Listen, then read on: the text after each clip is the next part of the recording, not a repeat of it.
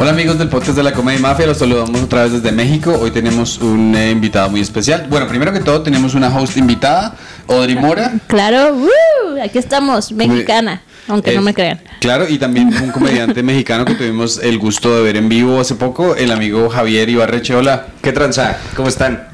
¿qué cuentas? Este, pues nada, todo chido sobreviviendo el tráfico de la CDMX que uno pensaría, ya me acostumbré, no. Llevo 28 años toda mi vida en esta pinche ciudad y sigo odiando el tráfico, pero Oh, ya llegamos, lo logré. Oye, ¿tú crees que el tráfico es peor aquí que en Los Ángeles? No conozco Los Ángeles todavía, se me dice que la experiencia del tráfico ahí es Terrible. especial, o sea que sí es una cosa de locura. Pero no sé por qué, allá por lo menos como que siento que hay un poquito más de ley, ¿no? No conozco, pero me imagino que hay tantito más... ¿Habrá Más de de ley. tránsito en la esquina medio controlando? Aquí no, aquí les vale verga. O sea, Ay. una cada cinco colonias te encuentras a un güey de tránsito medio... ¿Sabes qué pasa aquí que es muy cagado? De repente hay gente eh, en la calle, güeyes que, de, o sea, que a lo mejor se dedican normalmente a limpiar los parabrisas y que de repente se dan un break de eso y empiezan a controlar el tráfico.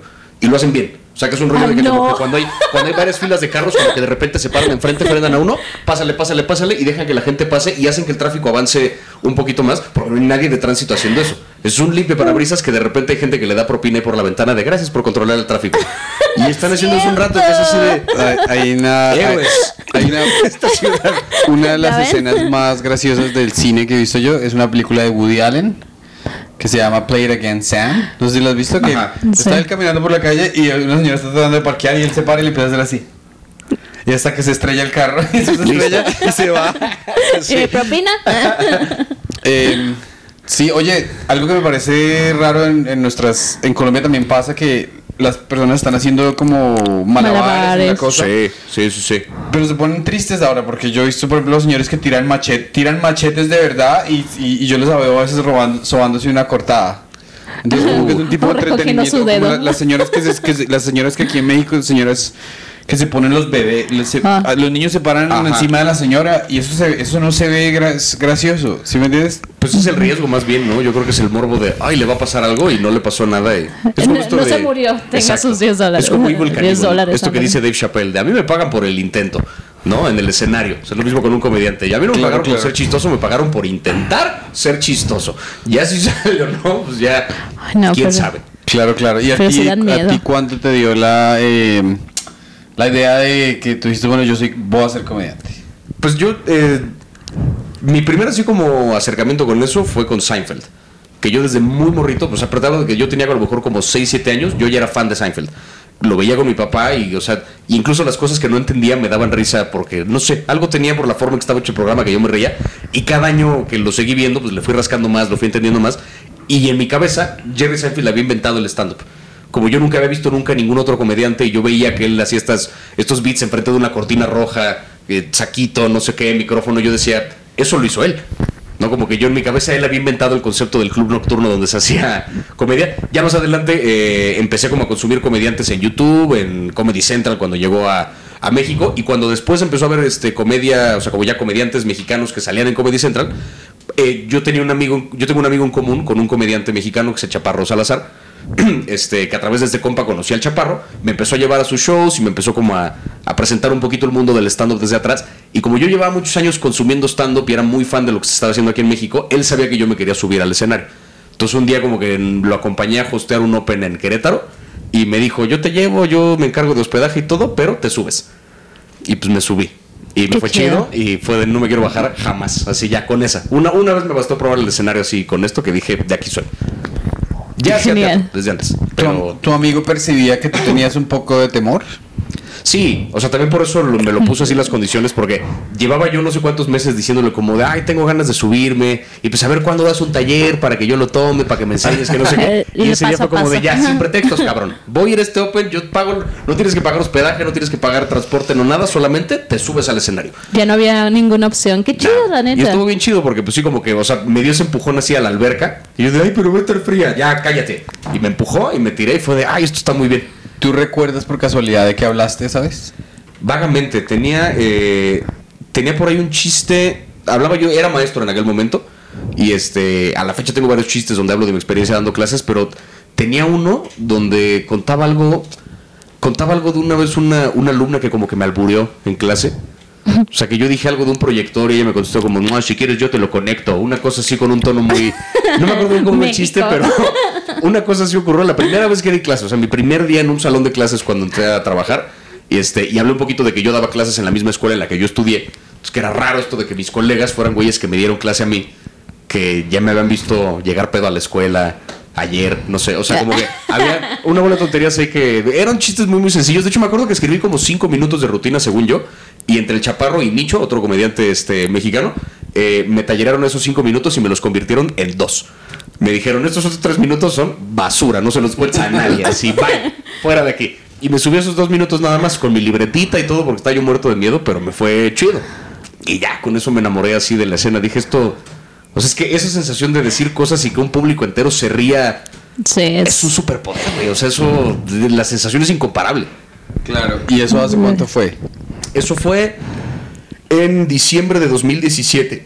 O sea, hace cuatro años y medio, más o menos. Oh, entonces no llevas tanto haciendo No, comedia. llevo pues ese tiempo. O sea, poquito después de eso tomé mi, mi primer taller y después de eso ya me seguí, o sea, no paré de subirme al escenario, salvo por unos meses ahí en 2020 que... Qué increíble, Que, pues, bueno, ¿qué Has pas- avanzado ¿Qué un pasó en chorro. 2020? que No te sé, alguien subiste? se comió un murciélago o algo y por alguna razón yo no pude ir al hueco, ¿no? Así es.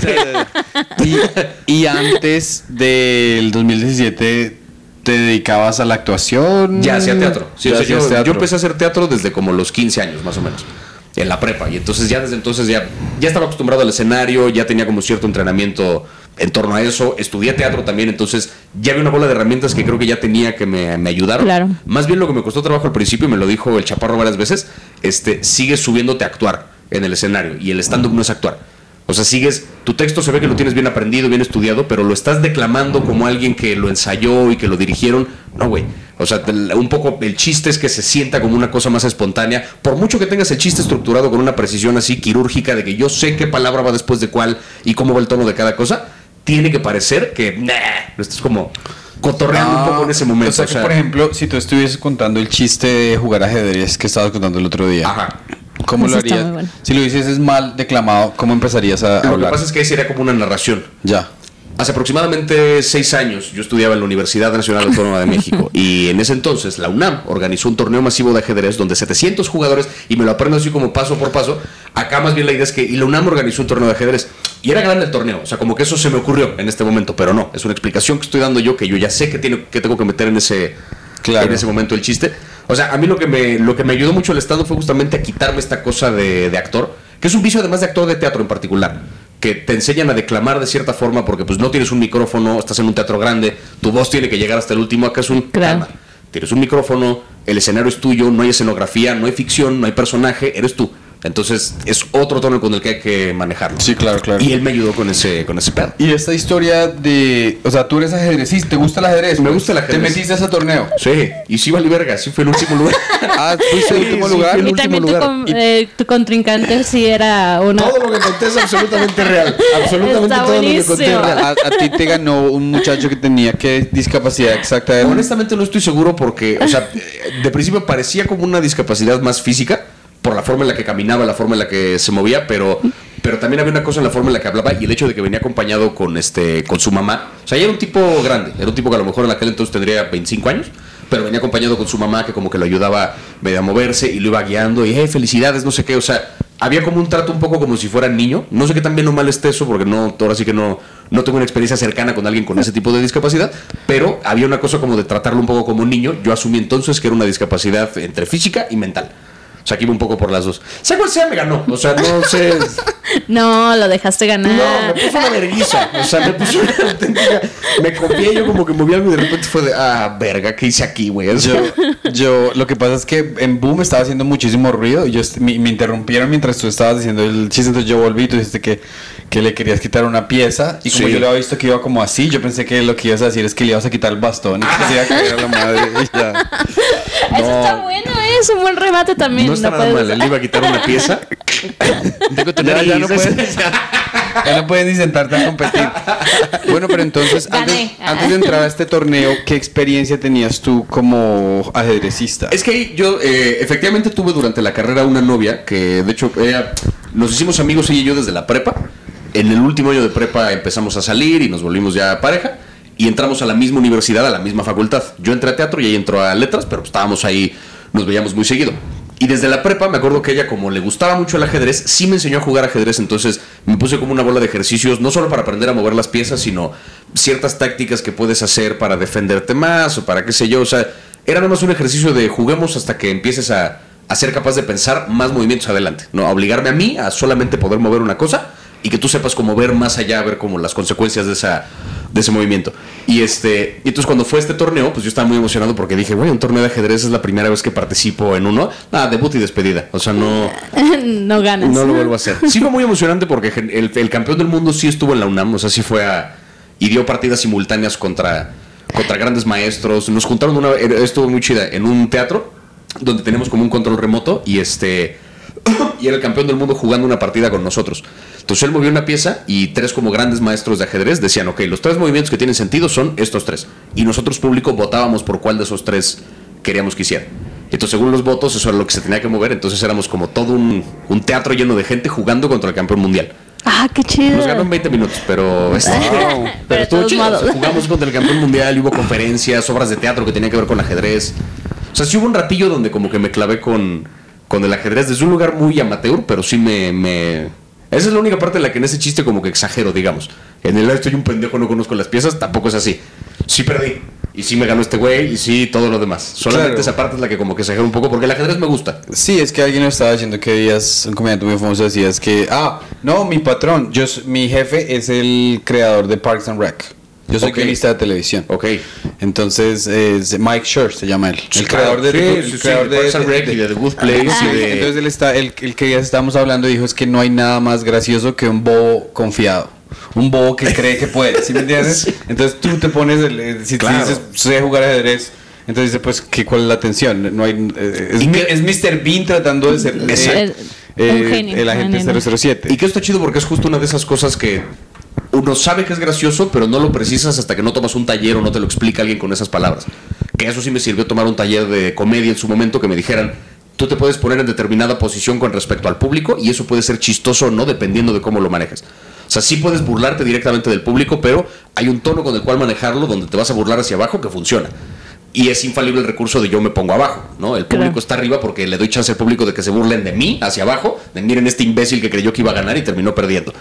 Es una, eso funciona siempre. Siempre. Claro, si tú ves una, ninguna película de Chaplin, es que Chaplin es el señor millonario, ¿no? Chaplin No. es un mendigo que se está robando un pan y tú quieres que se pueda robar el pan porque empa- eh, Em- sientes em- empatía, con-. Con, el hambre que tiene la persona. Y eso toda la vida, o sea, en el teatro incluso las comedias más, más antiguas existe también como este, como este tropo, digamos, de tienes un rico que es un imbécil y que y debajo de él hay un sirviente que es muy inteligente.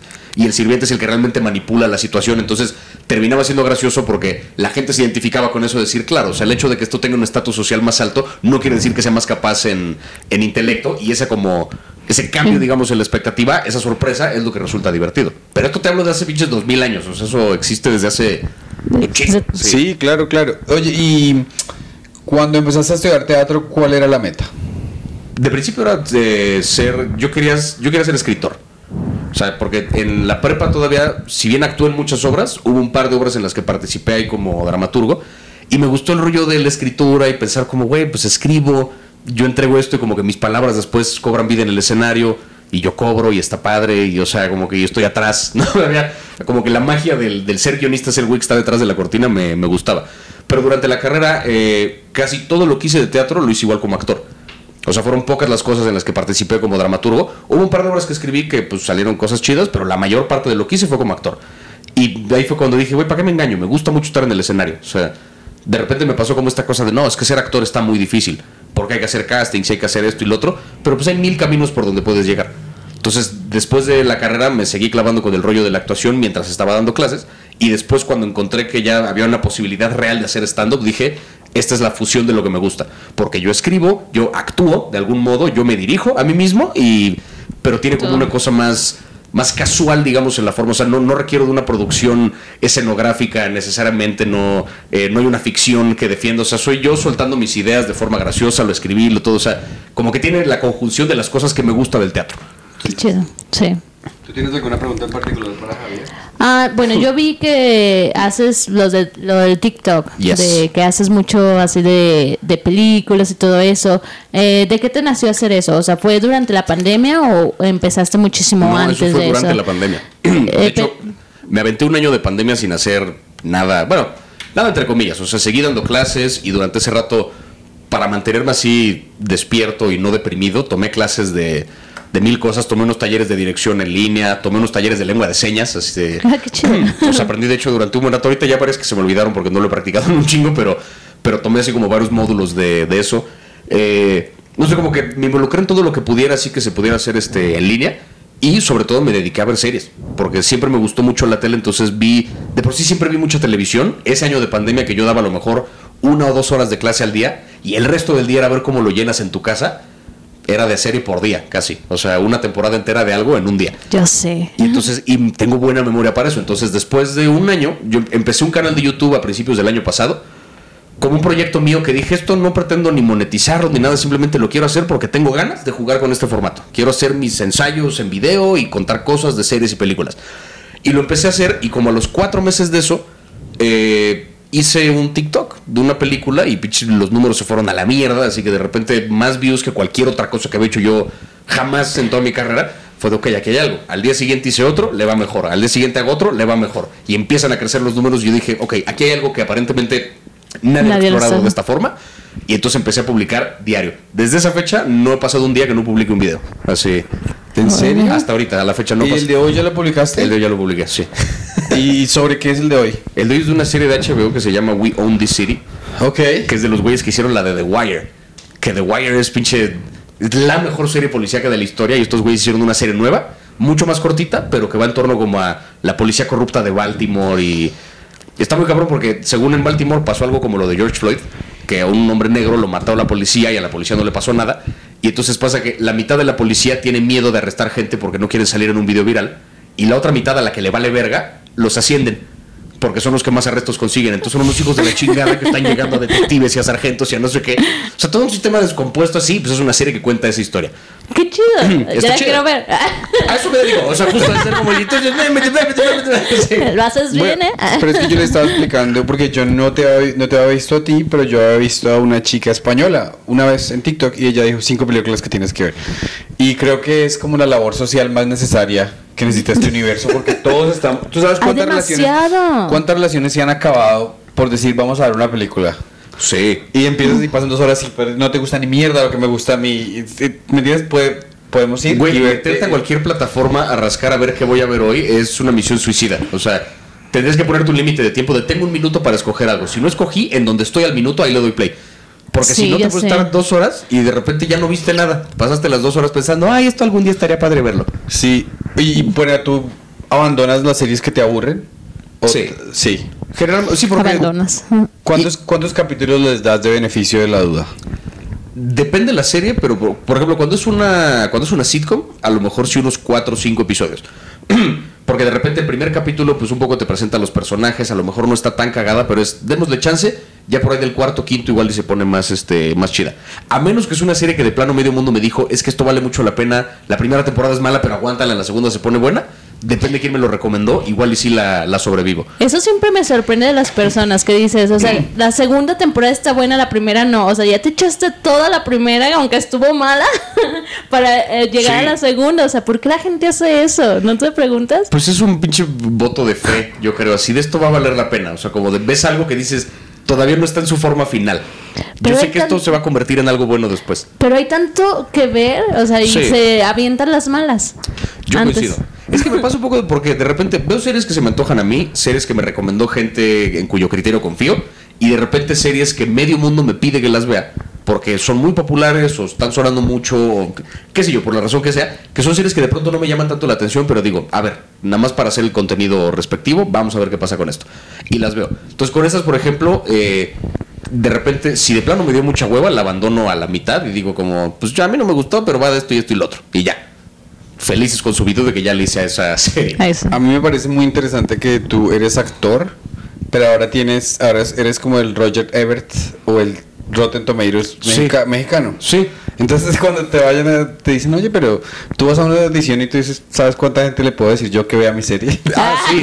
o sea que ya estás armando un poder es violento otra, para es volverte de- de estrella. Sí, esa es la otra, que la verdad, o sea, por un lado, está padre porque me está tocando vivirlo desde el lado positivo, que es ahorita tengo un respaldo de, de seguidores y de cosas en redes, que yo puedo llegar y decir como, güey, contrátame para hacer la voz de este personaje, porque pues yo le digo a la banda que la vean y mira lo que puedo hacer. O sea, le puedo ir chido a la película y eso evidentemente lo toman en cuenta. ¿Y ya moviste esa palanca? Lo- ahorita ya hay una cosa que ya amarré, que, que ni siquiera tuvo, o sea, fue como una audición que pasó rápido, que yo estoy seguro que ni, ni siquiera me hubieran ofrecido la audición si no fuera por lo de TikTok. O sea, sí tuve que hacer casting, sí hubo una prueba de vamos a ver si funciona, pero, pero ni me lo hubieran ofrecido si no fuera por, por lo de TikTok. Entonces ya la estoy, ya la estoy empezando a jugar. Pero por otro lado, sí está culero que de repente hay gente muy talentosa frente a la cámara y en el escenario, que lo primero que le preguntan es ¿cuántos seguidores tienes? Ay, pues déjame hacer la audición, ¿no? O sea, déjame demostrarte lo que sé hacer y arriesgate quizá, ¿no? O sea, por ahí puedes contratar un actor que vale la pena y que no conocías. Claro, claro. Eh, ahora la, mucho. pregunta es, la serie para la cual escribí yo...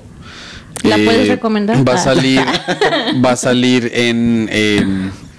por ahí en septiembre. Ok. Entonces, así no te guste, eh, ¿cuánto cuesta el soborno para que la recomiendes en tu TikTok? Si no me gusta, creo que lo mejor que puedo hacer es no hablar al respecto. Eso es lo que he hecho en general, así de...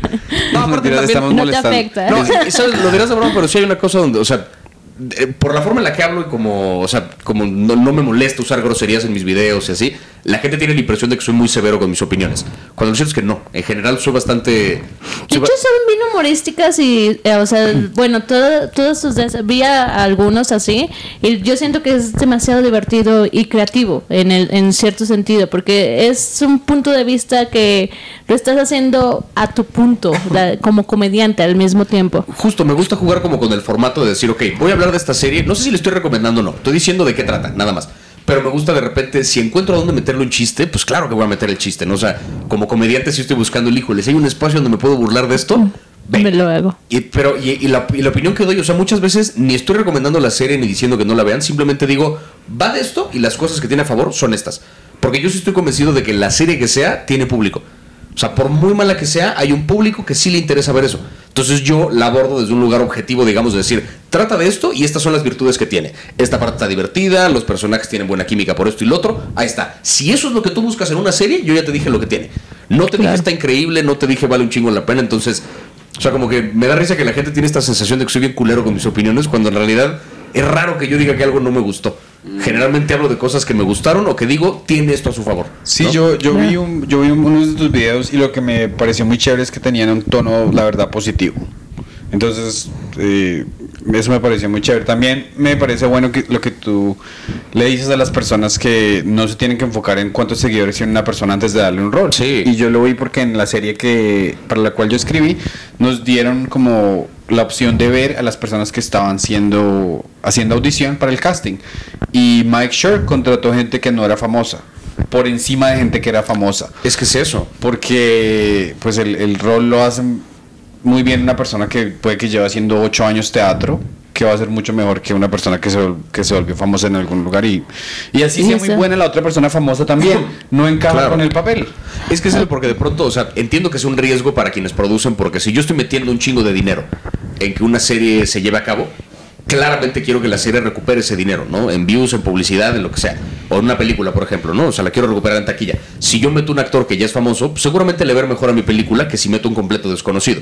¿No? Es ese- o sea, entiendo esa parte de las productoras que, que es un ¿cómo me voy a arriesgar estos 100 millones de dólares en un actor que nadie conoce si la película va a perder todo ese dinero en taquilla? Pero por otro lado, pues ya se volvió como este sistema donde son los mismos tres cabrones los que están en todo. Y qué bien por ellos, pero hay más actores en el mundo, ¿no? O sea, es rascarle tantito y vas a encontrar un perfil que se ajusta mucho más a ese personaje y un buen marketing puede llegar a vender la película y le puede ir mucho mejor de lo que uno de lo que uno anticipaba. Por, por ejemplo, tú eres una de las eh, personas que, o sea, eres bueno en el escenario y eres bueno en TikTok. Pero en Nueva York ahorita estás viendo muchísimas personas que son muy buenas en TikTok y se están subiendo al escenario y son malísimas, malísimas y nada más les dan spots porque están en TikTok y son famosos. Sí. Es es súper frustrante eso. Yo los he visto. O sea, de- dices, es un line-up de siete personas y tres de ellas son eh, porque son famosas en TikTok. Y son malísimos. Es que, sí, de nuevo, que esa es la parte que yo también un poco eh, busco, busco romper, porque luego la gente me ve en el escenario. Pues la mayor parte de la gente que me ubica, me ubica por TikTok. Entonces luego la gente me ve en el escenario y es, ¿qué hace el güey de TikTok haciendo comedia? No, no, no, no. Es al revés. Al revés, o sea, hay un culero que es comediante que de repente un día dijo, a ver qué pasa con TikTok, o sea, va por el otro lado. Entonces por eso Es- le es estoy apostando diferente. ahorita mucho más a la comedia porque quiero que la gente ubique que esto también lo hago y que lo hago desde antes además. O sea, donde estoy realmente nuevo es en TikTok. Llevo apenas un año y poquito haciendo contenido de esto. Claro. ¿Y cuánto tiempo llevas tú girando como, como headliner, pues? Como comediante, eh, llevo en total haciendo comedia, pues estos cuatro años y medio. Te digo que desde que desde ese primer Open que me subí. De esos cuatro años y medio, digamos que todavía 2018 y 2019 estuve presentándome como, ahora sí que ya fuera como abridor o como parte de un line-up de más banda. A veces como headliner, pero igual con bloques este, de, no sé, 20 minutos o por ahí. Todavía a finales de 2019 creo que ya por ahí este, tuve un par de shows donde tenía yo como 40 minutos. Ya sumándole de toda mi rutina y cabareteo y, Y prestando un par ¿Y tú de- de dónde eres? Y, sí. y dos horas de eso, ¿no? Este, eran como 40 minutos. Y luego 2020, pues ahora sí que también aproveché para escribir material nuevo durante el encierro, que pues no hubo escenario de nada.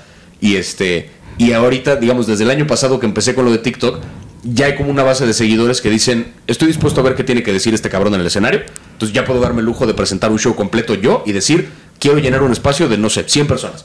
Y cáiganle a ver lo que tengo yo que decir durante una hora. Ah, se lo llenas. Está muy chido, sí, La sí. transición debe ser muy, muy chévere. Es bonito porque aparte la presión también de decir esto me toca llenarlo a mí. O sea, no es un voy de abridor de alguien más, no, este es mi show. Entonces eso Claro, da miedo, claro. da miedo porque dices, si no lo llené, pues el pendejo es uno. Claro, claro. ¿Y cómo es tu proceso de escritura? ¿Tú escribes así físico en cuaderno o lo Eh, piensas?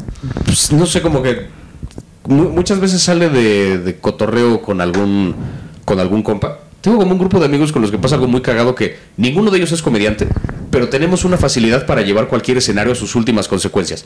Entonces de repente, o sea, no sé, un día, por eso a la mamá de alguien se le cayó un cubrebocas y de repente, este, y lo recoge y empezamos a hacer como un chiste de, güey, o sea, te estás protegiendo del COVID, pero te estás poniendo caca en la boca. Y como, no me acuerdo cómo fue la conversación, pero lo empezamos a llevar a un extremo ridículo. Y yo nada más estaba yo escuchando y participando Y en la anotando. conversación y decía, güey, a nadie le molesta que me robe esto, ¿va? Y todos, como, ningunos comediantes como, ah, ten, a la verga. Solo son gente muy chistosa que de repente en una conversación sale un escenario que está cagado a explotar y ya después yo con calma me siento y le encuentro remates, lo estructuro, lo voy creciendo más. O sea, como que, pero muchas semillas así de chistes las he sacado de, de cotorreo con compas, obviamente cotorreo con otros este, comediantes. Y ahorita estoy tratando de llevarlo hacia el rollo que la gente ubica conmigo, que es las series y las películas. Mm, ya, pues también, o sea, ahora sí que esperan que algo diga yo al respecto y la verdad es que también pues me dedico, dedico tanto tiempo a ver series y ver películas y hablar de series, hablar de películas. es tu vida, es que lo menos que puedo hacer es hacer un chiste al respecto, o sea, material Claro. hay. Claro, sí, eh, yo estaba pensando en eso cuando estabas hablando tú, porque un error que cometen muchos comediantes, eh, que yo a veces lo veo en Estados Unidos y me aburre mucho, es que si les tienen, tienen 10 minutos, empiezan a decir, mira este documental tan estúpido y las noticias son estúpidas y yo no sé qué, y al final él se baja y yo digo, pero yo, ¿y tú quién eres? Si me entiendes? No se Sí. sabe, no se sabe nada, pero tú que tienes, que hablas mucho de tu persona y que parte de tu vida es esto, cuando tú le inyectas ese, ele- ese elemento, eh, es un complemento muy chévere. Tienes un buen punto. O sea, este rollo de te, te aventaste observaciones muy cagadas, pero no tengo idea de quién me las dijo. Claro. ¿no? O sea, y eso es cierto. Ahí también creo que es un poco el estilo de cada quien. A mí personalmente siempre me ha gustado más la cosa vivencial en la comedia, o sea, porque también, una por una cuestión moral, si la quieres ver, de yo no soy quien para hablar por todo mundo. Yo no sé cómo son las personas de este grupo. Yo puedo hablar de mi experiencia, ¿no? Yo no sé cómo sean los torneos de ajedrez. Yo puedo hablar de mi experiencia donde yo valí verga en uno. Yo no sé cómo sean todos los maestros. Yo puedo hablar de cómo daba clases yo. Y así me puedo ir con varios ejemplos. Entonces, creo que sale desde un lugar más sincero porque en la especificidad de mi ejemplo va a estar esa cosa universal con la que la gente se puede identificar.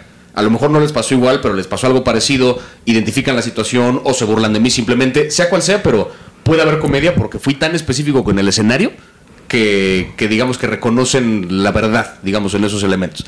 A mí me gusta hablar desde mí. Hay otros comediantes que se van al... Han notado que los camiones, bla, y funciona. O sea, de repente son chistes muy cagados, son chistes que a lo mejor hasta duran más, pero a mí me gusta hablar desde lo mío. ¿no? O sea, como Sí. partir desde las cosas que me han pasado a mí, porque de nuevo, no puedo hablar por todo mundo. Sí, y es más pasable. O sea, por ejemplo, yo una vez leí un artículo eh, en el New York Times sobre una chica que estaba hablando de los desafíos de salir a citas en Match.com y Tinder.com, y, Claro. eh, eh, siendo una chica que estaba en silla de ruedas. Entonces eh, ella dijo en el artículo que ella le rezaba mucho a Dios que le ayudara a encontrar un, Un buen hombre. Pero entonces, si yo no puedo ir al escenario y digo, oye, mira que te leí de una chica que yo no sé qué. Yo digo, tengo un primo que está en silla de ruedas. Para que no sea sexista, Claro. lo vuelvo hombre. Y para que no digan que soy un criticón, Es mi primo. eh, es mi primo Claro. que yo lo llevé a la, a- a- al desfile del Papa. Entonces ya eh, es hombre y es mi primo y yo lo estoy ayudando. Sí. Entonces ya le puedo dar duro. Es- que eso está bien cabrón porque sí es una línea muy delgada la de la que camina un comediante de desde dónde sí me puedo burlar, desde dónde ya me pasé de verga. Y no es que no se valga pasarse de verga, o sea, hay gente que busca la incomodidad en el escenario y está muy bien. Y como, o sea, yo lo agradezco mucho porque cuando lo veo me gusta que me pongan a prueba así de, híjole, se acaba de atrever a decir esto. Pero yo personalmente prefiero ver cómo caminar esa línea delgada y decir, desde dónde sí se vale que me burle de esto. El caso de la historia del ajedrez, por ejemplo, me estoy burlando de un güey con discapacidad, pero se me permite porque al final termino perdiendo yo. Entonces, Claro. como soy yo el que termina siendo de algún modo la víctima de ese chiste, me pongo en un lugar donde se vale que yo me burle de esto. Y al principio está claro, voy a mostrarles lo que vi. O sea, mal pedo que lo imitara al revés, ¿no? Que lo imitara diferente de Gómez. Yo les voy a mostrar tal cual lo que, lo que vi.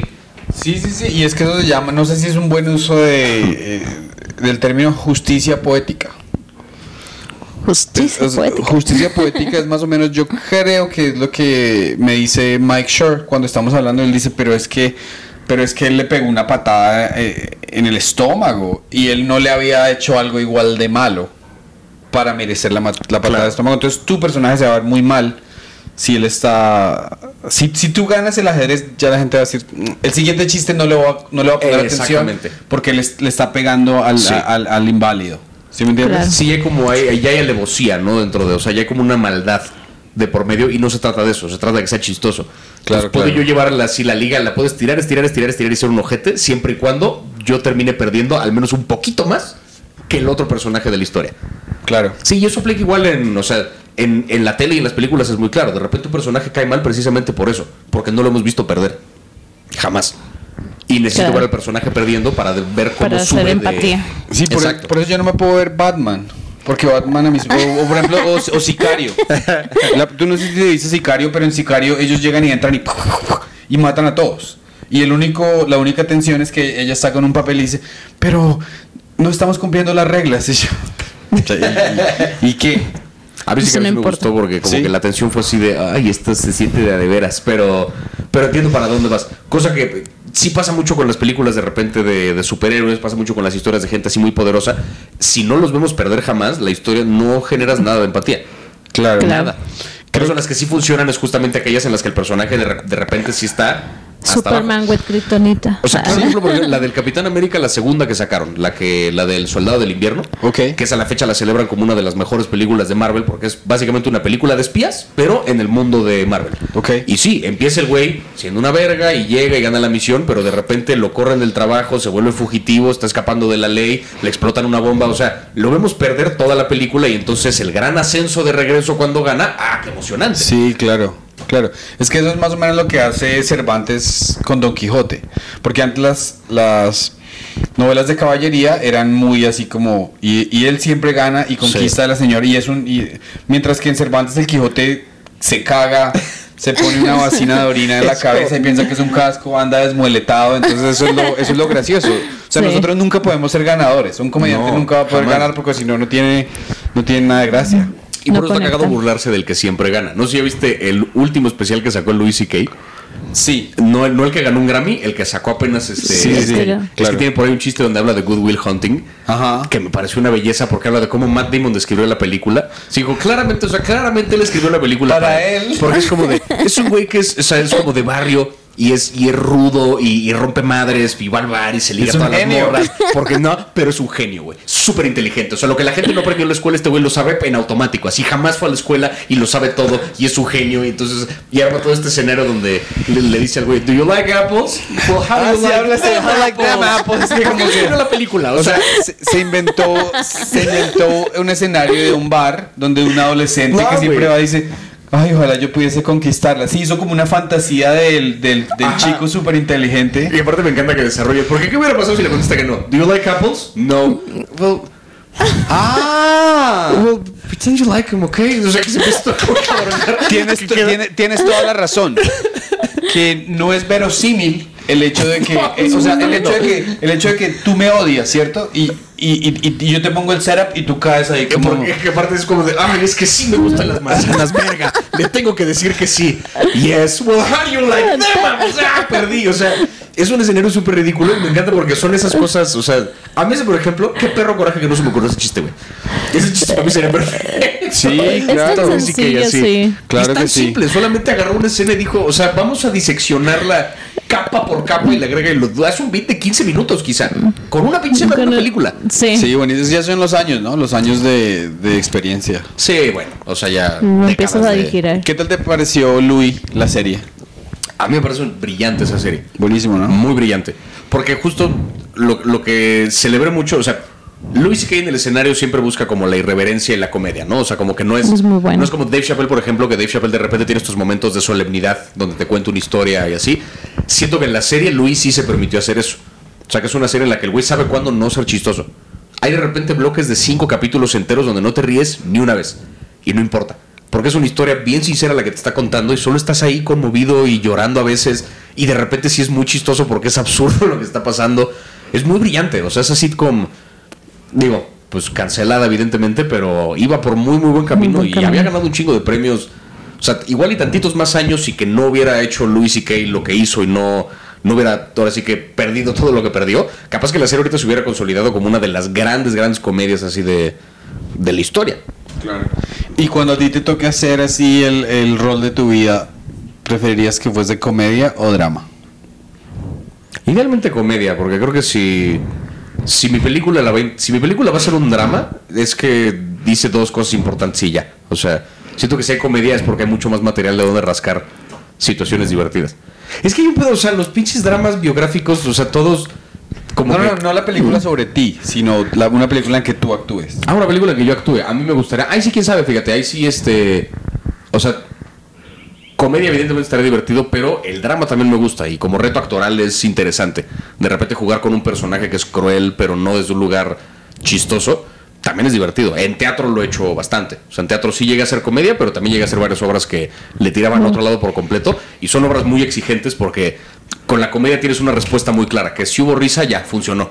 Independientemente de cómo haya salido lo demás. Con el drama no sabes. Hay una tensión constante que mantienes con el público no y, jamás llorando. Ah. nunca le está rompiendo y tú así como de no están llorando, pues no, quién sabe, exacto. A lo mejor solo la están sintiendo de otro, de otro modo. Ya. Y de, Claro. las, de las obras que has hecho tú, eh, ¿cuáles han sido tus las que más has disfrutado? Hubo una que, o sea, se me ocurren así como, este, híjoles, que son varias.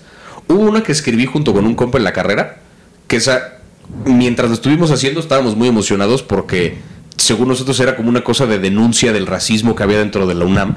Y entonces era básicamente un personaje que, personaje moreno, que de repente se le aparecía como un ángel, que era el símbolo de la UNAM, o sea, el escudo de la UNAM, pero en, en personaje. ¿Qué es, qué es- ¿Cuál es el símbolo? Es como un cóndor y un águila, o sea, uno voltando para un lado y otro voltando para el otro. Y entonces era como justamente de un cóndor y un águila, pero medio alegorías ahí medio raras, que le concedían el poder de primero volverse güero, luego le concedían volverse no sé qué, o sea, le iban como sumando privilegios a este güey y de repente lo trataba todo el mundo increíble. Y en las clases era una estrella, todo el mundo le ponía atención. Entonces estábamos muy emocionados porque era como una denuncia súper, o sea, era muy evidente, era muy obvio el recurso, pero nosotros era como de... Bastante "Sí, transparente, ¿no? contra el sistema, nah, no sé qué. Y estaba muy divertida la obra, o sea, era una comedia además, le apostábamos a eso. Y esa la disfruté mientras la estuvimos haciendo, después me cansó porque era como de ya, un proyecto escolar y ya matémoslo, ¿no? Y había Claro. gente que quería seguir ahí todavía. Hubo esa, hubo otra que... Hubo otra que hicimos una comedia de Molière que hice con este con el güey con el que escribí esta obra y con otros este colegas de teatro que solamente jugábamos muchísimo en el escenario. O sea, como que ya nos habíamos puesto incluso un poco como reto el qué voy a hacer esta semana en escena para tratar de hacer reír a mi compañero en escena. Y el reto era justamente cuando de repente lo lograban era aguántate la risa porque tu personaje está encabronado. Y público lo notaba y era un deleite porque pues todo el mundo, o sea, cotorreábamos durísimo con, con eso. Y Claro. este y hubo una que se ¿Cómo, fue la, cómo se llamaba la, la de Molière? la de Molière era el enfermo imaginario Ah, ok. que justo a mí me tocaba interpretar al güey, este, al enfermo, o sea, al señor que ya está que es un hipocondriaco, y mi hermana salía de mis dos hijas. Era muy cagado. Mi hermana se cambiaba de vestuario, entonces era la hija mayor y la hija menor. Ya, ya, ya. Qué chido.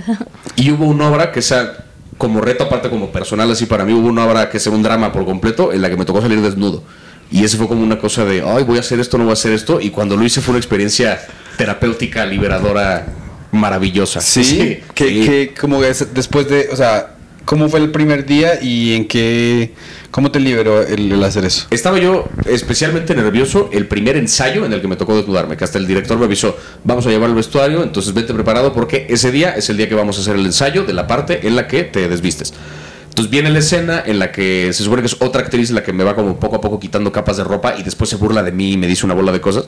Entonces como que me fue quitando todo esto y cuando terminé completamente este desnudo, eh, como, o sea, yo estaba muy nervioso en esa porque dije, verga, me voy a desnudar enfrente de otra gente así como así, o sea, no, no sabía cómo, cómo se iba a sentir. Termina la escena, este, me dice, ok, ya acabamos, este, recoge tu ropa con calma, no sé qué, recojo las cosas, me visto y me empieza a dar notas de, esta parte cuando dijiste esto, sí, nada más que acuérdate que la palabra importante es esta otra, porque bla, y me empieza a dar notas sobre cosas que nada tenían que ver con cómo me veía yo desnudo en escena. Y fue como muy, muy tranquilizante porque fue, sí es cierto, estoy actuando. O sea, el cómo me veo, cómo se ve mi cuerpo es lo de menos, porque eso pues eso no se ensaya, eso así está, ¿no? Claro. El chiste es todo lo que hay alrededor de y la postura y la forma en la que digo las cosas y eso es de lo que me da notas mi director, porque eso es lo que hace un director. Y ya, me tranquilizó muchísimo. Entonces después en las funciones que me tocaba hacerlo ya era como de, "Meh". No, pues sí, o sea, Chido. estaría feo que tu director dijera, oye, tienes muchas estrías. Es que- tienes que maquillarte el culo. Pero uno, uno es que podría pasar. podría pasar que de repente, o sea, si el propósito era que el personaje se viera bien, sí podría haber dicho como, carnal, menos tacos, ¿no? Así. Bueno, Claro. pero si te contrataron ya por ese personaje es porque ya saben cómo. Justo, eh, ese, esa vez me contrató para ese personaje porque tomé un taller con él y confiaba en mí como actor. Yo más bien en, Pues cuanto, en cuanto supe, ese día le marqué a la nutrióloga así de, güey, necesito bajar de peso ya. Pensé que este me contrató porque eh, ya me había visto desnudo. o sea, también, pero no O este... sea, que- o sea, que aquí los castings son igual que Hollywood. En todos lados, claro. Solo que aquí menos dinero, yo no, sé por aquí, qué. aquí son peor. Ese lo hiciste por un almuerzo. Oye, eh, hablando del cuerpo, tú estabas hablando más de eh, en tu set sobre lo que. Pues una chica plana, ¿te acuerdas? Sí. Eh, es, esa historia, ¿qué tan veraz es? Ay, sí, o sea, es una Eso es- exageración. es claro. Es una exageración parar, pero sí hablaba de, o sea, sí en algún momento este, tuve una pareja, cuando yo estaba como más pasado de peso, Ya. tuve una pareja que tenía menos tetas que yo. O sea, yo, yo que- objetivamente yo tenía más senos que ella. Y entonces era como una cosa de, a mí como hombre eso me conflictaba mucho, como adolescente sobre todo, porque era como de, ¿qué pedo, güey? Mi cuerpo está de la verga. Como cualquier adolescente. Todo el Claro. mundo a esa edad cree que su cuerpo está del carajo. Sí, claro, claro, claro. Y la comedia me ayudó mucho a sanar ese pedo, de hecho, como que empecé a, a burlarme de eso en, en- de los primeros chistes que escribí tenían que ver con eso. Y cuando empecé a burlarme de eso, eh, me bajaba yo del escenario y me decían, güey, muy cagado tu chiste de esto, pero no te ves gordo. Y de repente caí en cuenta de que a nadie le importaba esa imagen más que a mí. Mm. O sea, que nadie estaba fijándose constantemente en, güey, ya viste cómo se ve. A nadie le importa. A nadie le importa el cuerpo de nadie más, a nadie. Pero nos fijamos nosotros muy cabrones, no, es que me veo mal y no sé qué. Y la comedia me ayudó como a darme cuenta de ese pedo. ¿Y fue muy sanadora ese, Cuando eras adolescente, ¿te iba bien con las chicas o.? no realmente. ¿No? No. Justamente por esto te digo que yo era muy como, o sea, quiero decir inseguro de mí mismo, pero un maestro me decía que eso no es inseguridad, que al contrario, que uno está seguro de que no vale nada. Eso no es inseguridad, eso es una certeza de que vales verga. Si te describieras así en la escuela, en secundaria, ¿cómo te describirías? Como qué tipo de... No sé, o sea, yo hacía, pues, hacía mucho teatro, pero no era, no, no había esta noción como de, ah, los ñoños del teatro, no, era como, estaba chido ser de los de teatro porque la banda iba a ver estas obras y se divertían y, o sea, ganábamos concursos luego fuera de la escuela, entonces como que era padre ser así de la banda que hacía, que hacía teatro, y en clase pues era de repente, como que yo me moldeaba según el maestro, soy muy así de que, o sea, yo me llevo diferente en el ámbito de la comedia que en el ámbito de la gente que me topo luego en premieres y cosas de películas, que en el ámbito de mis colegas de teatro, que, o sea, según el medio yo como que sí me pongo una, una persona diferente. Entonces con ciertos maestros yo era chistoso, con ciertos maestros yo era como el, el teacher's pet, así, este... Oye, y en. eh, el estereotipo existe en los Estados Unidos que los bailarines y los de teatro. Digamos, la- son personas más, li- más liberadas con su cuerpo, son como más Sí. liberales. Se culea mucho en, en- en la facultad de teatro.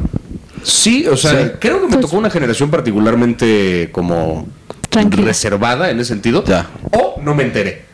O sea, No o, me no me invitaron. o no me invitaron a las orgías, no sé. O sea, puede ¿Sabes haber qué? pasado Me- una de las dos, pero... vergüenza tú. No, me, me interesa mucho Mo- Mo- Mo- Molière. Y mi pregunta es, ¿pero Julián? Pero O sea, estoy- estoy aquí con un artista yo es que preguntándole por sí, pero sí me contaban de repente unas historias de cosas que, o sea, que la gente de mi facultad de teatro, sí de repente organizaban orgías y obras donde se desnudaban nada más como para, por pura ñe, cachondería, Y, así. y- y te decían que eres una orgía y tú dices, pero es artística, hay obra, va a haber dirección. No, Porque si no jamás- está mi director, no. Jamás me invitaron a una durante la, durante la carrera. Ay. No, según yo pasan, eh, no sé si no sé si una cosa de los tiempos o qué, pero hay de dos. O sea, como que sí está este estereotipo de que tanto actores de teatro como bailarines son eh, o muy propensos a, a lo sexual y creo actores un poquito también más a la cuestión de meterse cosas por la cara, que también es divertidísimo. Mm, ya, ya, ya. Y ahí no hace falta tener gente alrededor, puedes Lo puedes hacer solo. Eso- Pues lección de vida. Te puedes. Tus videos, la forma en que tú hablas y, y tus videos también así como súper rápido, no, no tiene ninguna ayuda de nada, café No, solamente. eh, sí, solamente. Yo ni siquiera tomé café. De hecho, este. No, eh, eso, porque más de una vez me lo han dicho, ¿le pones por dos a tus videos? Yo no, solamente conforme he avanzado, porque mis videos del principio se escuchan un poco más lentos. Lo único que ha pasado es que conforme tenía más ganas de decir cosas de una serie y el video seguía durando un minuto, tenía que hablar más rápido para que todo lo que quería decir cupiera en un minuto de reseña.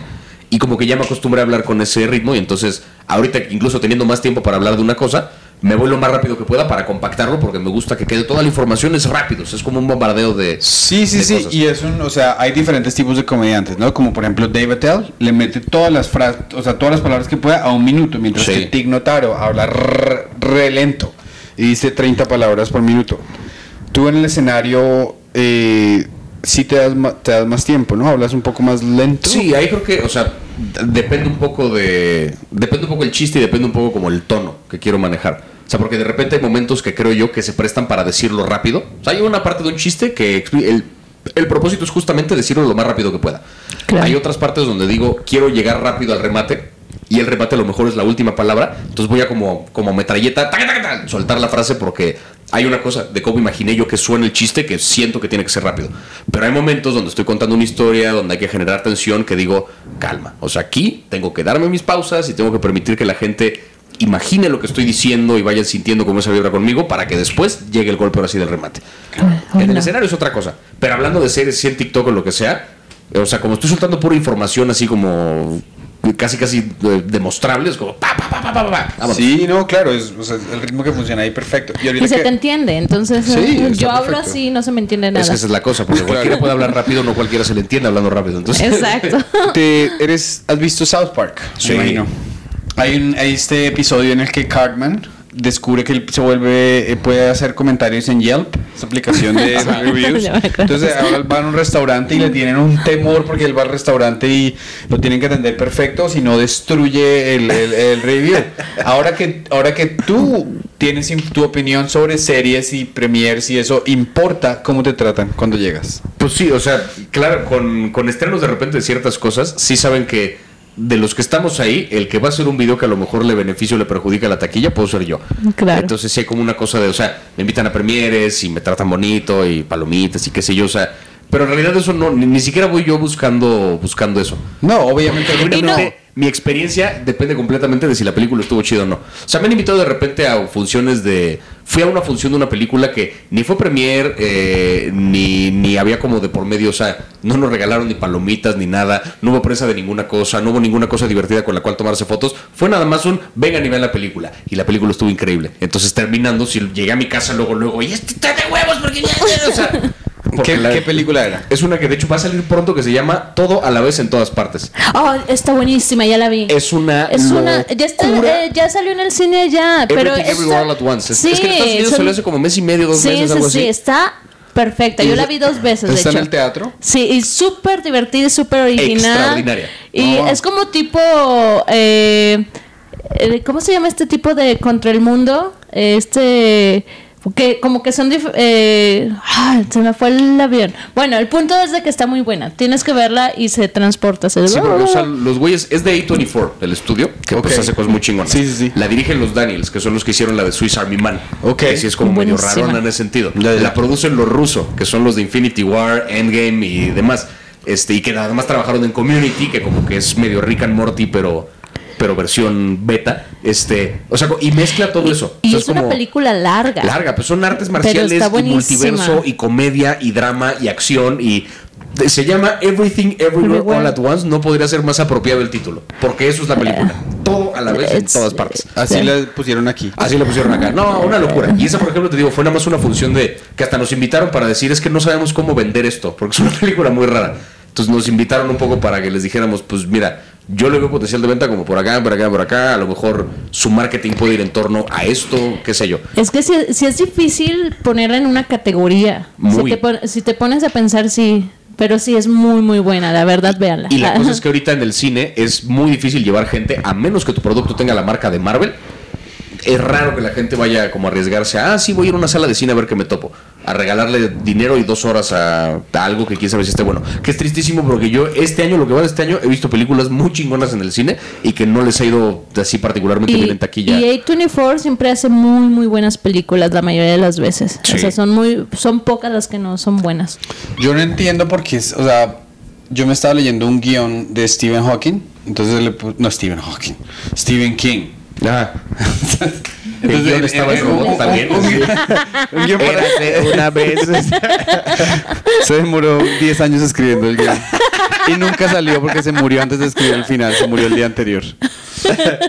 Eh, ¿Tienes, tienes, estás corto de tiempo? No, estoy nomás agregándole tantito al parquímetro, no vaya a ser. Ah, ok. No vaya a ser. Desde acá se puede, mira, es la Ah, maravilla de la tecnología. En Bogotá no hay eso. Ay, no, Dios bendito que esto aquí ya tantito más. Ya, ya, mira. En Bogotá sacas tu teléfono y te lo llevas. Lo. Listo, ya, ok. Eh, ¿Qué te estaba preguntando? De Stephen King decías de un guion. Sí, entonces él dice que en la introducción dice que lo que le gustó de, de trabajar para una televisora es que el mito en Los Ángeles dice los que quieren hacer televisión hacen televisión, los que quieren hacer películas hacen reservaciones de almuerzo, es decir que se hable, que el meeting, Sí. que el meeting, que el meeting y al final no se ejecuta, pero sí, sí cuestan más o menos lo mismo porque hay más series que más películas. Ahorita yo creo que lo dijo muy brillantemente, no me acuerdo si fue Tina Fey o Amy Poehler, en una ceremonia de los Globos de Oro, donde hablando como desde, desde la mirada de un espectador, decían, yo no quiero sentarme frente a una pantalla dos horas, quiero sentarme frente a una pantalla una hora cinco veces. Oh, Y eso es un poco lo que te da en la tele, que es tú ves un capítulo de algo, le estás regalando 45 minutos de tu tiempo, si te gusta, ves otro y puedes a lo mejor mamarte 5 horas de tele de una sentada, que es lo Si que quieres. te tardaría en ver dos o tres películas. Pero no es el mismo compromiso porque la película es, si ya voy a empezar a verla, la tengo que ver completa para entender todo lo que me quiero ofrecer. Y, Ah, y en cambio con la serie como que ves un capítulo, si te gusta te sigues, si no te gusta ahí la paras, al día siguiente puedes continuar. O sea, ofrece un formato que está hecho como para un span de atención más cortito, aunque pases al final más tiempo viendo la tele, está hecho como para que puedas poner la atención por cachitos. La película Claro. no, la película es sentarte y verla de corrido sin ponerle pausa. O sea, está hecho en un formato que a lo mejor la gente ahorita dice como, híjole, no me quiero rifar. ya, ya, ya. Oye, y entonces, eh, ¿cómo es tu, cómo es tu día normal? No tengo días normales, no. Este, o sea, yo quisiera pensar así como de me despierto y escribo un rato, luego veo dos horas. De, no, hago según tengo tiempo y a ver qué pedo. O sea, hoy, por ejemplo, eh, tuve una llamada en la mañana, luego vine acá a grabar esto y el resto de la tarde voy como a grabar un par de videos que tengo pendientes de cosas de chamba y en la noche voy a otro programa de, de invitado. Entonces, como hoy en particular, no voy a ver nada de televisión. Mañana, en cambio, que no voy a salir de mi casa en todo el día, voy a grabar uno o dos videos para tener para soltar en la semana y el resto del día lo voy a dedicar viendo series y películas para tener material para acumular. Entonces, son dos días muy diferentes Ah, y esto es entre semana, o sea, Amo tu trabajo. está Ya. padrísimo, la verdad. O sea, sí.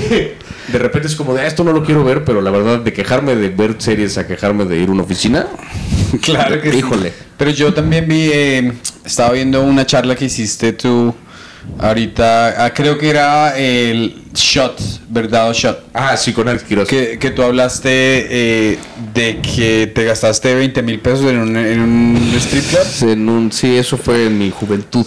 de hace- ¿Cuánto es eso en dólares? en este momento creo que son mil dólares.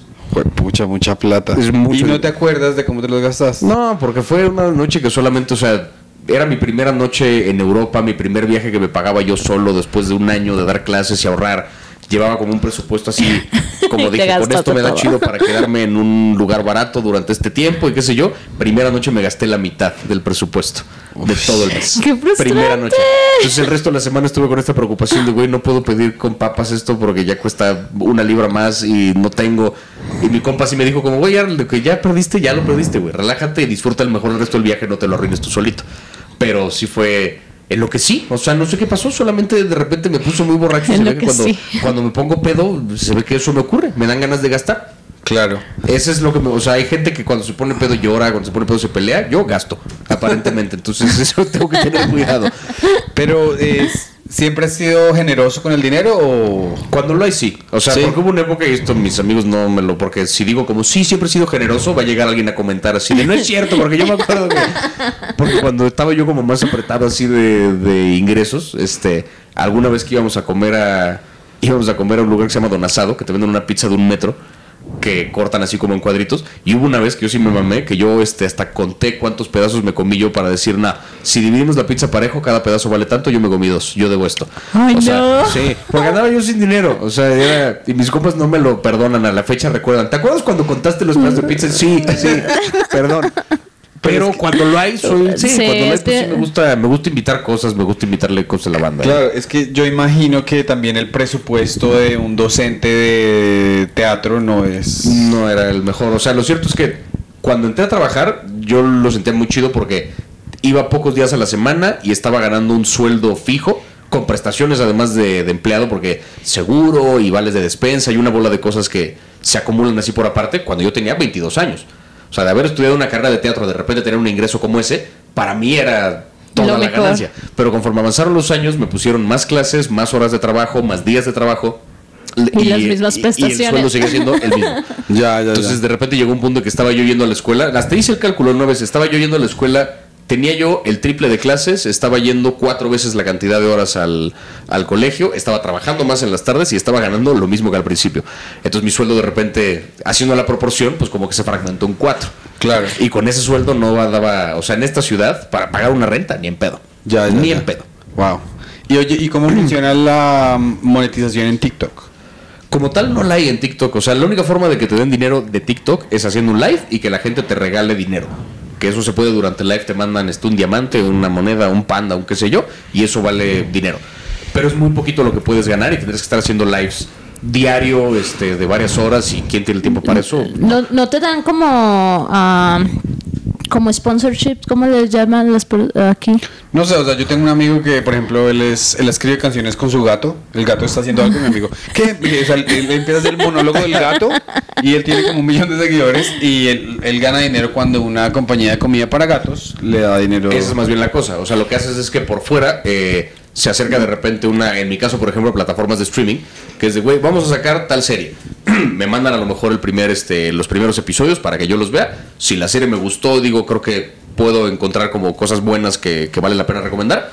Eh, les digo que sí y ya armamos un deal y entonces yo con esos capítulos armo un video diciendo, vean esta serie porque esto y esto y lo otro. O sea, Ah. eso, digo, también lo, lo tengo como muy claro que es no, no, no vendo mi opinión, vendo mi tiempo. No, que es un, Claro. me mandan una serie para que yo la vea y si creo que vale la pena. Si quieren porque- que me siente cinco horas a ver tele. ah, Sí, porque, porque es tiempo al final, o sea, es chamba, lo que estoy dándoles es tiempo de mi vida, que pues eso es lo que cobramos todos en cualquier Claro. cosa. Porque sí me ha pasado de repente que me piden como, güey, este, hablarías de tal serie y la veo y les digo, ¿sabes qué? Es que la neta no, o sea, no... No les vi voy a por- hacer el no favor. No le vi por dónde, no, o sea, me voy a quemar yo, nadie la va a ver porque se va a sentir insincero y la verdad es que mejor no voy a hablar al respecto. ¿En algún momento recomendaste alguna que en verdad no te haya gustado, pero dijiste, bueno, lo voy a hacer? Solamente hubo con una película que ni siquiera es que no me gustó, simplemente se me hizo nah, y al video le fue mejor de lo que yo esperaba en recomendación, que fue una película que se llamaba La Guerra del Mañana, que era una película de acción y ciencia ficción, con una premisa muy ordinaria la película, o sea, para nada es mala, solamente no es espectacular, O sea, es una película que podrías ver un domingo y ya. Yo Sí. ahora sí que y armé un video como más elaborado donde dije, se parece a Depredador por esto y lo otro, pero se parece a Terminator por esto y lo otro, y sí, pero en una versión muy simple, muy... meh. Y que de nuevo, recomendé una película que no es que no recomendaría, simplemente era palomera y ya. Y a lo mejor el video dio la impresión de otra cosa. Y eso fue lo único porque aparte fue de las primeras. Fue la primera vez que alguien llegó a ofrecerme como, güey, te pagamos porque hables de esto. Y yo quería que el video fuera bien porque me pagaban sí, por views. sí. Pero después de esa dijo que esto está muy riesgoso porque, o sea, la libré con esta película porque al final la gente que la vio es porque le gustan ese tipo de películas y la pasaron chido. Pero es muy arriesgado esto de andar vendiendo tu opinión porque, porque pues no, o sea, te Sí, no, es, no es orgánico, no, es sincero. orgánico y en el momento que vendes algo que de plano vale verga, la gente lo va a saber. Entonces prefiero no meterme con eso y les digo, solamente si de verdad creo que es algo que podría valer la pena que alguien lo vea, chido. Y que vuelvo a lo mismo, todo creo que hay un público para ese contenido. O sea, incluso la peor película del planeta yo la recomiendo, va a haber gente que la va a ver y le va a gustar. Porque al final la cosa cambia en gustos. Pero no por eso voy a recomendar cualquier cosa. Y hablando de gustos, una, una pregunta que le hacemos a todos los comediantes aquí. Si tú pudieses tomar un chiste del catálogo de otro comediante y apropiarte de ese chiste sin ninguna consecuencia, ¿qué chiste escogerías? De cualquier comediante del planeta. De cualquier comediante del planeta. Híjole. O sea, en este momento creo que de- tampoco es que sea el más espectacular, pero el chiste de Louis C.K. de Good Will Hunting a mí me... Porque hay como toda una disección de una escena de una película y que digo, es, es que esto... O sea, se lo quiero comprar, ¿sabes? Güey, le vendría tan bien a mi show porque me conocen por hablar de series y películas. Estaría... Ah, el de Google Hunting, claro. Pero, sí. eh, no, pero independientemente de ese, si no, si no fuera ese chiste, yo creo, porque este es que es una, es una locura, pero el, el chiste este de Dave Chappelle, con el que abre uno de sus especiales donde dice, este, so I kicked her in the pussy, que le dice a la gente, el remate del chiste va a ser este, y lo dice, y después cuenta una historia, y Y saca ese remate, y es cagadísimo, es así de... ¿Qué acabas de hacer, güey? O sea, como, ¿con qué huevos? Nos dijo, Lo el remate va a ser es- este y les va a dar risa. Y sí, Sí, ¿Qué sí, le pasa? O sea, si fuera yo capaz de hacer algo como eso en el escenario, bueno. Ya me retiro después. Olvídalo. Ah, no es cierto. Sí, claro, pues. Pero sí he pensado más de una vez en esta, co- como la película esta del güey que despierta un día y nadie recuerda a los Beatles más que él. Esa es buena, Ah, esa sí, película es buena. esa es La peli, buena. o sea, se va a un lugar como más de comedia romántica hacia el final, pero la premisa Ya. y como eso, la primera mitad de la película es una maravilla justo por eso, porque el güey entonces empieza a, cantar, cantar las canciones de los Beatles y la gente como de, güey, ¿de dónde sac-?" O sea, wow, gran canción. Y se vuelve una celebridad así en nada, porque tiene aparte un catálogo inmenso de canciones muy chingonas, muy icónicas, y pues se vuelve ultra famoso. Si eso pasara con Louis C.K., yo no lo pensaba dos veces, güey. O sea, mañana nadie se acuerda de Louis C.K. más que yo. Mañana me subo al escenario. I think abortion is y empiezo. O sea, bye. Así. Hay, hay especiales del que me sé de memorias. ¿A Luis que lo has visto en vivo? Sí, lo vi cuando vino a México en. ¿Qué fue? Febrero de 2020. ¿Y quién le abrió ahí? Le abrió un comediante eh, de Nueva York, que no me acuerdo cómo se llama, y local le metió a Carlos Vallarta. ¿Y Carlos hizo en español? Carlos ¿O hizo en español y Ya. después presentó al siguiente comediante en inglés. Salió este comediante que te digo, no me acuerdo cómo se llama, este, a hacer su rutina en inglés. Y luego ya salió Luis C.K. a hacer este su, su show. Sí, yo. Oh, wow. Y sí, pues es que para mí, o sea, es que ese fue de esos güeyes que cuando, ¿qué habrá sido? Por ahí de 2013, 14, o sea, entre 2013 y 2015 por ahí, que fue cuando me clavé como consumiendo stand-up, fue cuando me topé con sus especiales y, uno tras otro, y los vi, el, of course, but maybe, o sea, Ah, ese es buenísimo. uno tras otro los vi. Yo sé que después, o sea, cancelación y lo que sea, pero en su momento, antes de que salieran estas noticias horribles, yo me vi todo lo que ese güey hacía. todo. Sí, sí, claro. Y a mí me gusta mucho su comedia, o sea. O sea, Sí. No nos vamos a poner a hablar de lo que hizo, lo que No, hizo. no, Estamos solamente hablando Pero de la es, eh, comedia. pero de- es muy bueno, es muy Sí, es bueno un gran como comediante. Ese- es un excelente. Ese fue justo el problema. sí. Si hubiera sido un mal comediante, ni siquiera hubiera estado en una posición de ser cancelado. Exacto. Claro. O sea, A mí me sirvió muchísimo verlo a él. eh, cuando yo estaba empezando comedia, había un lugar que se llama uh, Upright Citizens Brigade, que eso lo, lo- lo fundaron Tina Fey y Amy Poehler. Entonces tenían un show así como muy indie al lunes a las 11 de la noche y un día llegó de invitado. Yo me tropecé con, yo me tropecé con Louis. O sea, yo me tropecé con él y se volteó así como que quién me va a fastidiar por una foto. Y se volteó y yo lo vi y yo como que, "Ah, perdón. y después se subió al escenario y él tenía su libretita, ¿no? Entonces empezó a decir, ¿qué, qué, qué estupidez que es el pavimento? Porque imagínate que tú estás echando pavimento y se te cae el reloj y sigues echando pavimento y te das cuenta de que se te perdió el reloj, entonces te toca destruir todo el pavimento y después para y dijo, aquí no hay nada, ¿cierto? Y nadie se rió y dijo, bueno, y quitó la hoja y empezó con otro chiste. Entonces yo dije, ninguno es prodigio.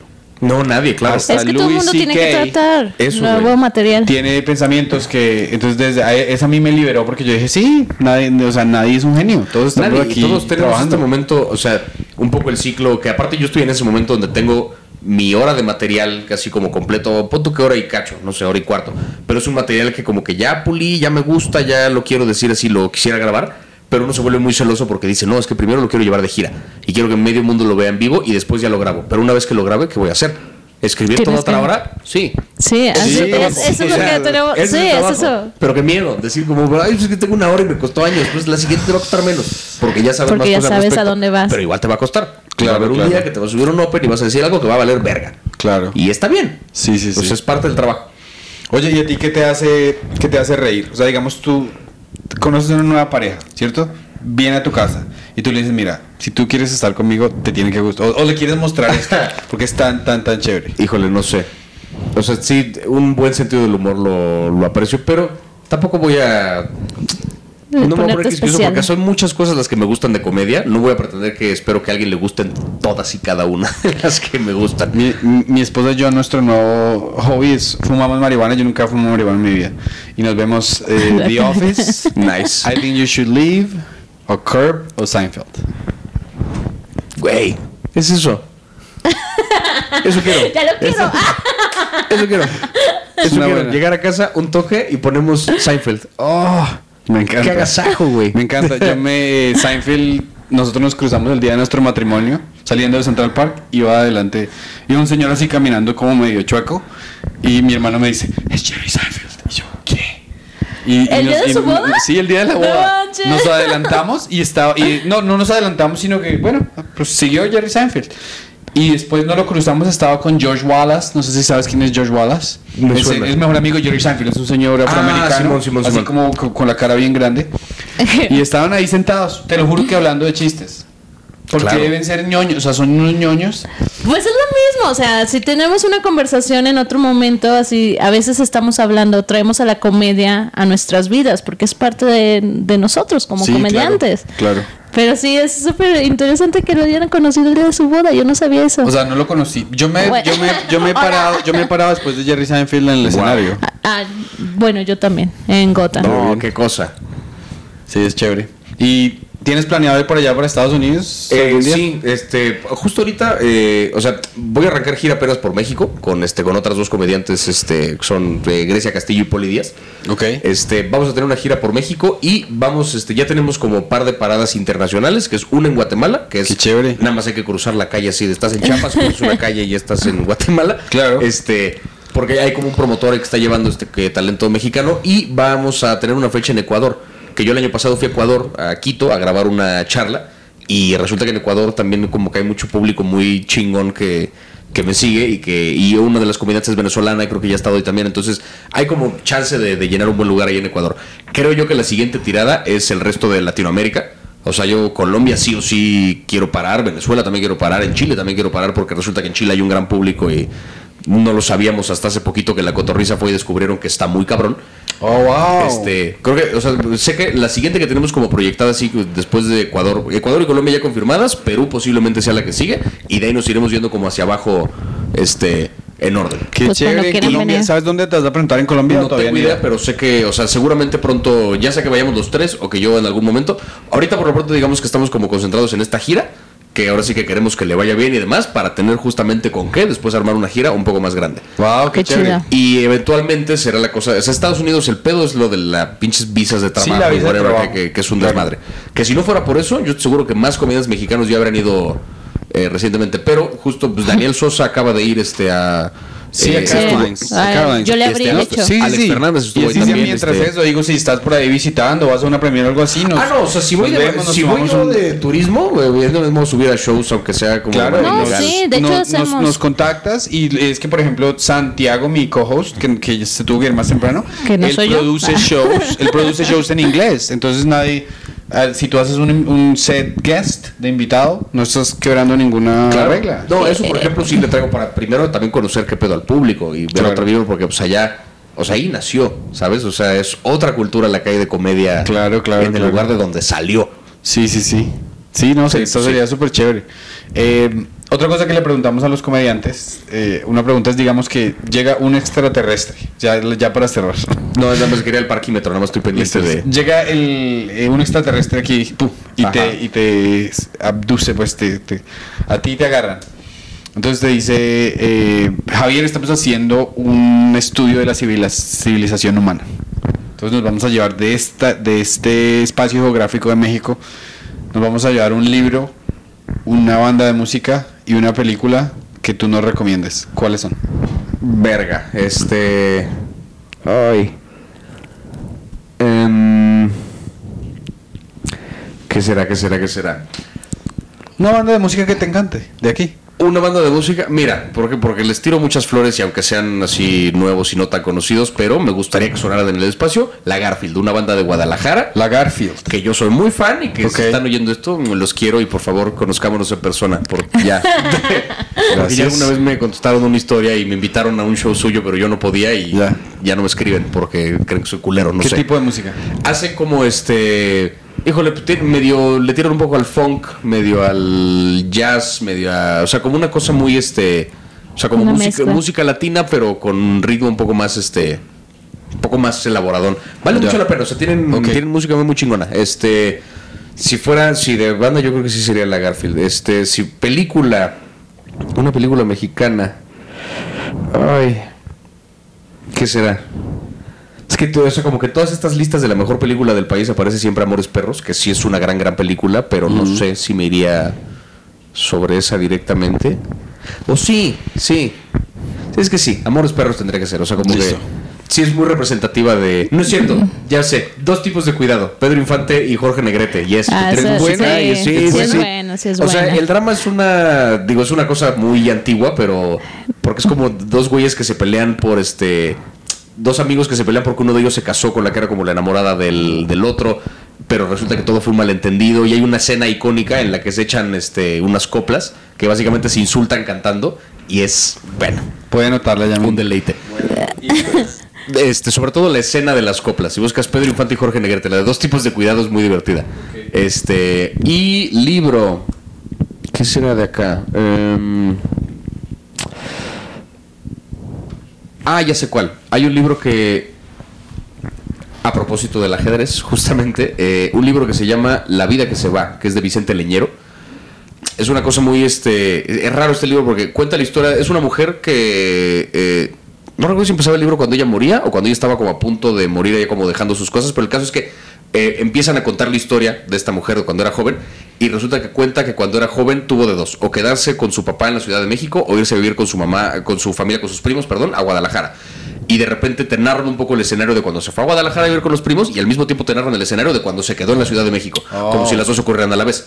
Y de pronto en Guadalajara se puede casar con este o con este, en la Ciudad de México se puede casar con este o con este, y te cuentan la historia de los cuatro. Y en su casa tiene objetos y como memorabilia que corresponden con cada una de esas vertientes de la historia. Como si sí pasó lo de Guadalajara, pero también pasó lo de acá, pero también pasó, o sea, y es un poco eh, a propósito del ajedrez porque justamente lo pensó como un, un movimiento tiene dos ramificaciones y esas dos tienen cuatro y esas cuatro tienen tal. Entonces está escrito un poquito como una historia que solamente se va ramificando. Es una locura, Wow. es una belleza de libro, así aparte largo, pero de esos que te devoras una página tras página tras página. La vida que se va, del Qué chévere, pues para eso es de Yes. parte de este Para podcast eso, como ajá. para culturizar a nuestro Yes. público que de pronto Librazo. nunca van a encontrar eso en una librería, pero lo pueden comprar ahora por Kindle o como sea. Y ahora, eh, ya para cerrar, te agradecemos mucho. Eh, te vemos Muchas en vivo, gracias. admiramos tu stand-up. Espero Sí. que podamos ver un especial en- cuando sea que lo vayas a grabar. Espero que sí, de también. Y para, para que lo pueda disfrutar también el público, dile por favor a los seres humanos que no tienen TikTok dónde te pueden encontrar. Porque en Eh, TikTok ya te encontraron. En TikTok ya están. Este, me encuentran igual en todas las redes con el mismo usuario que es arroba Ibarreche Javier. Eh, mi canal de YouTube se llama Yo Te Lo Comparo y hago un podcast con Netflix que se llama Nada que Ver. Y fuera de eso, pues nada, la gira. Este, banda de Colombia, estén pendientes porque seguramente pronto, o no hay fecha todavía, absolutamente nada, no estoy confirmando nada, pero tengo muchas ganas de ir porque quiero mucho a Colombia. Después de México, la mayor cantidad de gente que me sigue en TikTok es de Colombia. Oh, wow. Bueno, y y, se- estoy seguro que somos muy afines. Nunca he querido tanto un país que no conozco. O sea, muero por conocer Colombia. Así. Ah, Ya y ves. así, me, así me Así siento yo ajá. estando aquí. Una calidez. Y obviamente nosotros conocemos a todos los comediantes Sí. de Colombia. Cuando vayas allá, nomás nos avisas y Por allá favor. Sí, te- sí, sí. que se organice la bienvenida. Yo me voy en julio, vente conmigo. Ah, Mira, el Julio, 7 de justo julio. terminamos gira pero en- a finales de julio, pero en algún Ah. momento por ahí de agosto a ver Va, qué. va, va. No, pero se armará. Y nada, pues estén este, pendientes de eso. Y gracias por la invitación Listo. a ustedes. No, Fue un placer. Muchas gracias. No se les olvide donar y sigue, eh, síganos Oigan, en el canal y suscríbanse Sí. que esto viajar por todos los países a cuenta de para nuestro traer a no- comediantes latinos a Nueva aguanta. York. Gracias, Ok, chao. Bye.